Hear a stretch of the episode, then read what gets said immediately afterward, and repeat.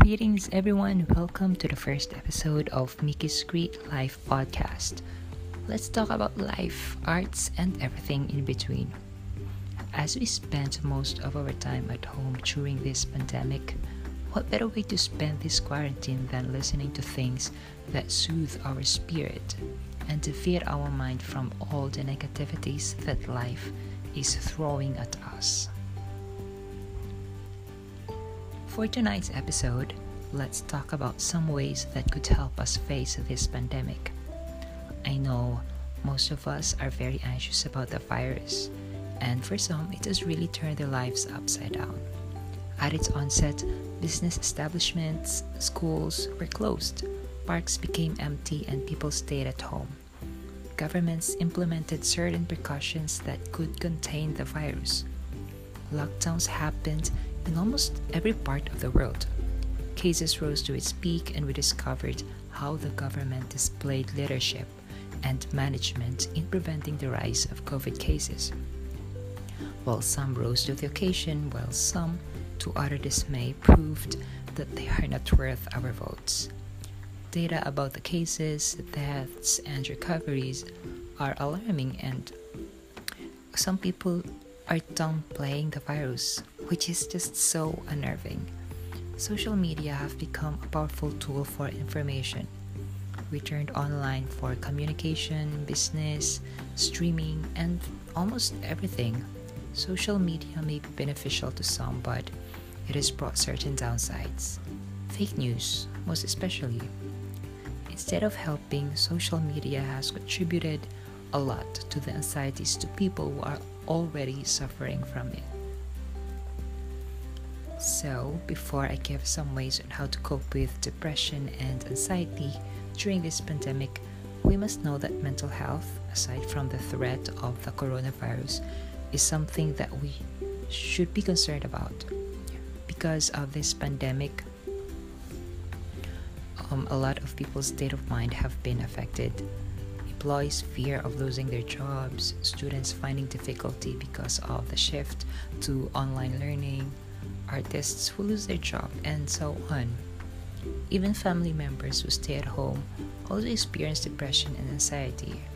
Personally, I do get anxious and depressed, especially with all those news that I see on TV and social media. For someone who has been diagnosed with depression and bipolar disorder, it's it's a lot to to take in. There are times that my heart palpitates and I just find it hard to breathe. There are a lot of negative thoughts that cloud my mind. Like, is this the apocalypse or I'm jobless now? What am I what am I supposed to do and where will I get the money? Do I still have food to eat tomorrow and stuff like that? it's, it's crazy. However, despite all these demons that I have to face every day, I know that I have to get my shit together and survive. I have read some articles and quotes on Facebook which says that during this quarantine, we should never force ourselves to become productive.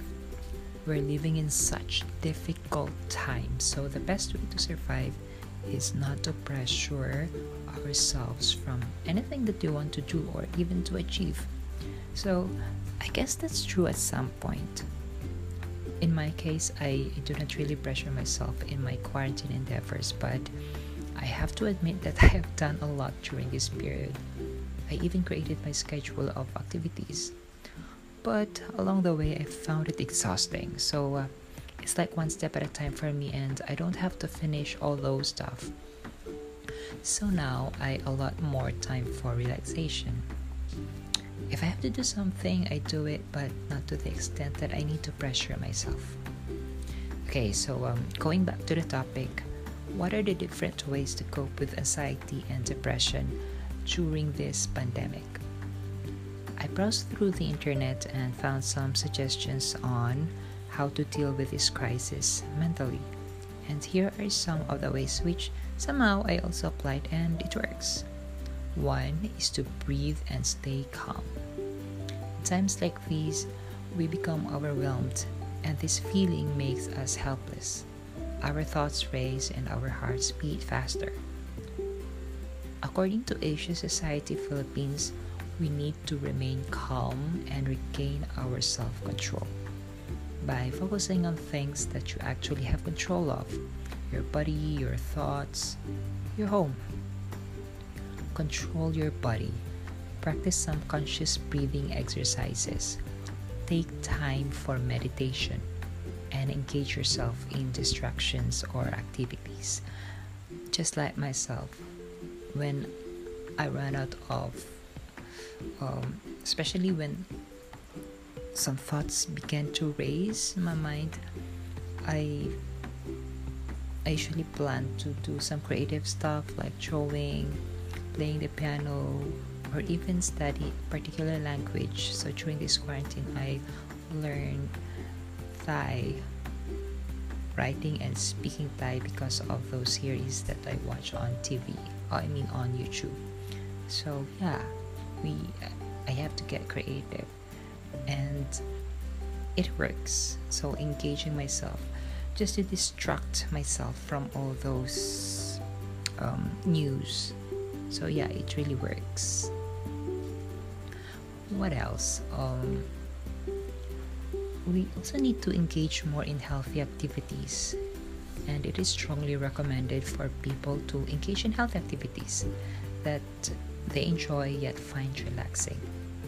You would know best what would soothe you and preoccupy your preoccupy your mind with better vibes.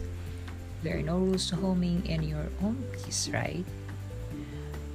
I mean, healthy activities can include your personal rituals of hygiene, fixing and managing your surroundings, establishing daily routines, all within the bounds, social distancing, of course. See, um, these temporary moments of isolation as opportunities to create these um, routines, new routines that are still productive and rewarding. And third, stay connected. Even in self isolation, it is important to stay connected. Checking in on family, friends, colleagues, and neighbors, especially those who are in need of extra assistance via phone or social media. Staying connected also includes spending extra quality time with loved ones. Having someone to talk to can be very helpful during days that one can find overwhelming. Social distancing is a misnomer, yeah. The real call is for physical distancing. The effect should be for social solidarity. And I guess that's very much correct. I do communicate with my friends all the time through Facebook Messenger. And we created a group wherein we just share anything from issues, from you know, memories, and it really keeps you grounded and it really makes you feel not alone, especially those times that you think that you are, you know, alone. But these connections really make you feel special, feel safe and then the fourth one is you have to take breaks from breaking news. We all want and need to be informed and updated. That comes with regaining ourselves, our sense of control. So, but recognize that information overload can also add to anxiety. Manage your anxiety by catching up on news at specific times of the day. Make it part of your routine, not the routine.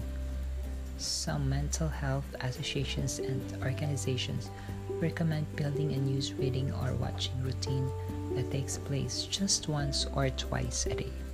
Of course, avoid fake news. Make sure to read or watch only from credible sources such as the WHO and local health authorities. Avoid misinformation and further distress. So, lastly, if the situation um, doesn't help. So, what are we going to do is, well, consult. Seek help from professionals, especially now that uh, teleconsultation is in uh, the in thing. And if our mindset never changes and we still feel anxious and depressed, call for help seek professional help. So make good make good use of the internet by looking for professional therapists who could help you deal with anxiety and depression.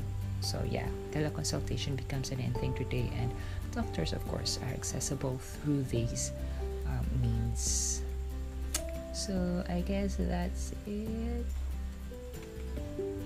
And thank you so much for um, listening. And those are the things that I wanted to share, and I hope you guys learn a thing or two from this episode. So, thank you very much again for listening, and stay tuned for the next episode. I really hope that you keep yourself safe and sane. I know it's a crazy time to live, but no pressure. It's okay not to be productive. The least that you can do is to survive every day. Again, thank you for listening, and this is Mickey from the Mickey's Great Life podcast. Bye.